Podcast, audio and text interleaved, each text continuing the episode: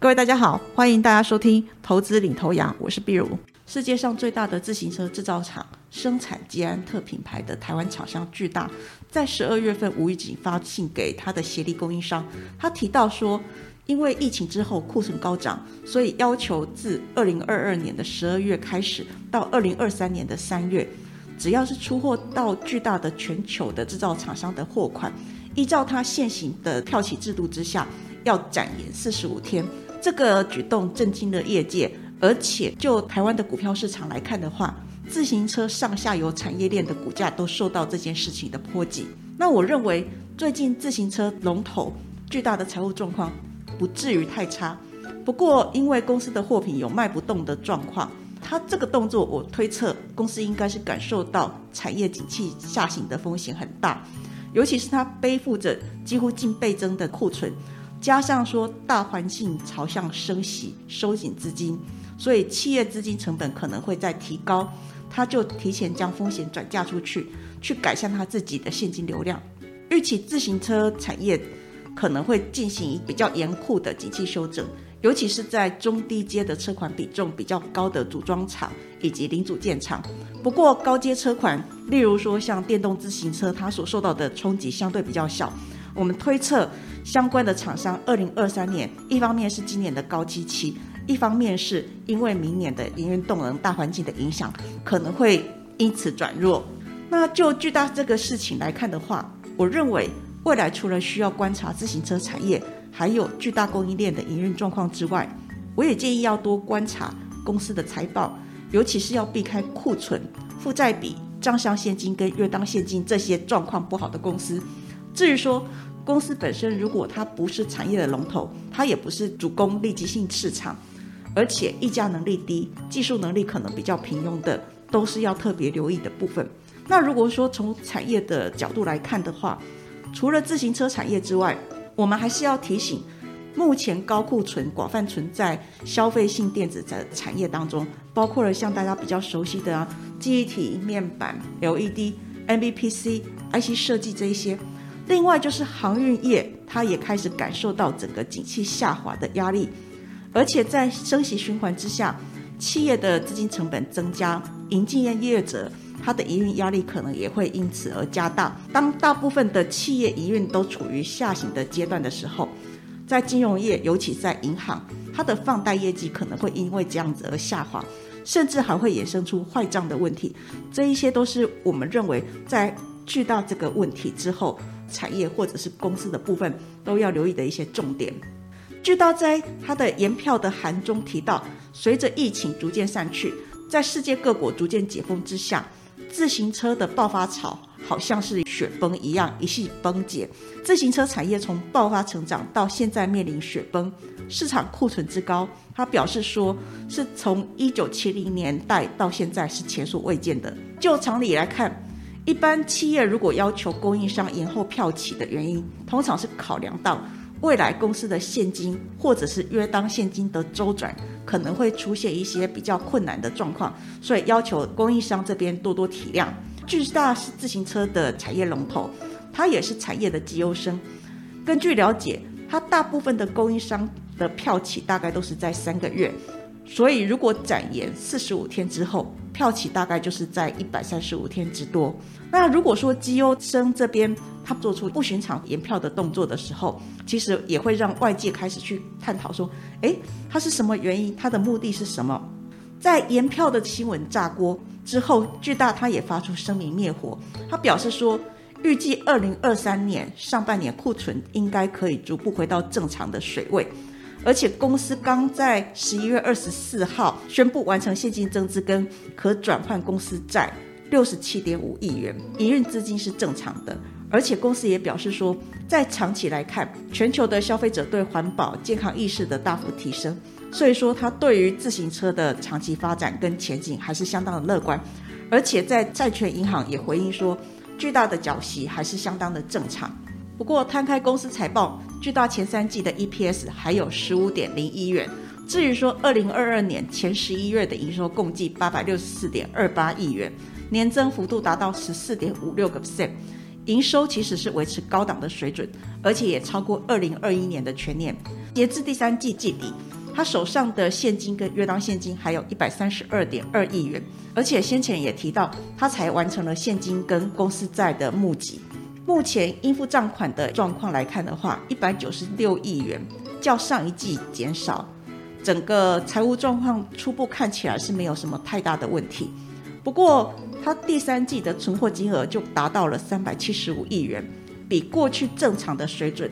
来看的话，几乎是逼近了倍增，而且库存连续好几季增加。这个地方也显示了公司的货品它有着卖不动的状况。我们推测，公司应该是感受到。景气下行风险的巨大，尤其是背负着几乎倍增的库存，加上说大环境朝向升息以及收紧资金的状况，导致企业成本可能会提高，因此他提前将风险转嫁出去。巨大延票的事情更凸显自行车产业的下行风险可能相当的巨大。在这边一定有很多人会问：先前不是说新冠疫情改变了民众的通勤习惯，让这个产业市况是相当的火热吗？的确的，过去几年自行车产业是大受疫情之惠，市况的确是火热。不过，同时厂商也受到缺料之苦。当时你只要有库存，就有货可以出，也就会有营收，有营收就有天下。不过，疫情不可能永远会有这样有影响力。当家家户户都买了自行车之后，下一次添购新的自行车可能会是蛮久的一段时间。另外一方面，通膨垫高了物价。民众的荷包大幅的缩水，当你想要买的东西已经涨到你不堪负荷的地步的时候，可是回头看看薪水没有什么长进，我们就只能够减少不必要的开销，这样子也让总体的需求开始转折向下。当官方升息去打压通膨，不免会冲击到企业。当企业资金成本升高，它可能因为这样子而缩减人事、管销各项的成本跟费用，导致失业率开始上升。那如果民众因为失去了稳定的现金流入，也就是失业，他严控开销的情况会更为严重，尤其是低所得的民众，他所受到的冲击会比高所得的还要在影响层面更广，所以对应到的就是非必需性的消费性产品跟中低阶的产品所冲击到的最大。因此，就现况来看，自行车产业中低阶的库存是呈现一个攀升，需求也出现趋缓，不过。中高阶车种的需求还是在，疫情红利瞬间消退了，就像后母的脸孔说变就变一样。当时拼命拉高库存、争取营收的厂商，也可能会遭受到景气的逆袭。当终端的中低阶产品卖不掉，库存又堆到半天高的时候，厂商营运的资金被卡得紧紧的，后续可能还会发生库存的叠加损失。当时代表天下的高库存，区域之间可能成为厂商的炼狱。过去两年，因为疫情导致自行车市场大幅成长的状况，已经逐渐恢复成常态。低价车款的需求下滑，一般车款库存大幅的上升，供应链混乱的情况其实到现在还没有解决。但是中高阶车种的需求还是蛮热络的。我们预期整体的自行车产业将会进行一段严酷的景气修正。尤其是中低阶车款比较高的主车厂以及零组件厂，但是高阶车款，例如说像电动自行车，它所受到的冲击相对比较小，因此推测，巨大二零二三年中低阶车种需求减缓，但是中高阶车种的需求相对稳定。不过营收动能相对于过去的两到三年会出现减弱的状况。那整个自行车行业在历经两到三年的蓬勃发展之后，我们预期后续将会有短暂的调整期。至于说同业的库存，虽然也见到明显的攀升，但是有一些同业的车种是以中高阶为主，所以在自行车产能持续扩增，以及在中国内销这边的部分有比较不错，加上说生产效率改善之下，有一些同业公司二零二二年本业获利应该还是可以提升，但是二零二三年。应该还是会受到大环境以及二零二二年的基期比较高的一个情况之下，整个营运的动能是出现一个转弱的状况。机优生将风险转嫁出去给大家一起承担，这个产业间的弱弱强食，这种血淋淋的现实历历在目，也彰显了龙头厂商的议价能力。那换一个角度来看，如果公司的技术规模并没有特别的出色，当景气反转时，容易成为大客户转嫁风险的黑锅。就巨大的事件来看，我们认为未来除了要观察自行车产业，还有巨大供应链的营运状况之外，我也建议要多观察公司的财报，尤其是要避开第一个库存增加，而且库存金额水位偏高；第二个公司的负债比高，尤其是向银行融资较高的这些公司；第三个账上现金跟约当现金偏低的；第四个它不是产业的龙头。也没有主攻利基市场，所以溢价能力低，或者是技术能力平庸的这个公司。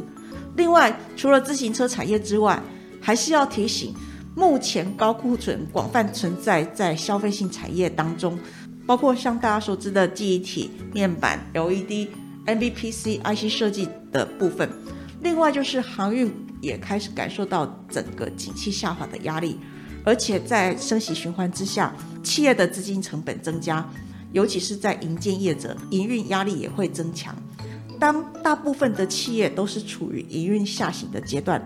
金融业，尤其是在银行，它的放贷业绩可能因为这样子而下滑，甚至会衍生成一些坏账的问题。这一些都是后续要留意的重点。以上是投资领头羊节目内容，谢谢收听。本公司与所推介分析之个别有价证券无不当之财务利益关系。本节目资料仅供参考，投资人应独立判断、审慎评估并自负投资风险。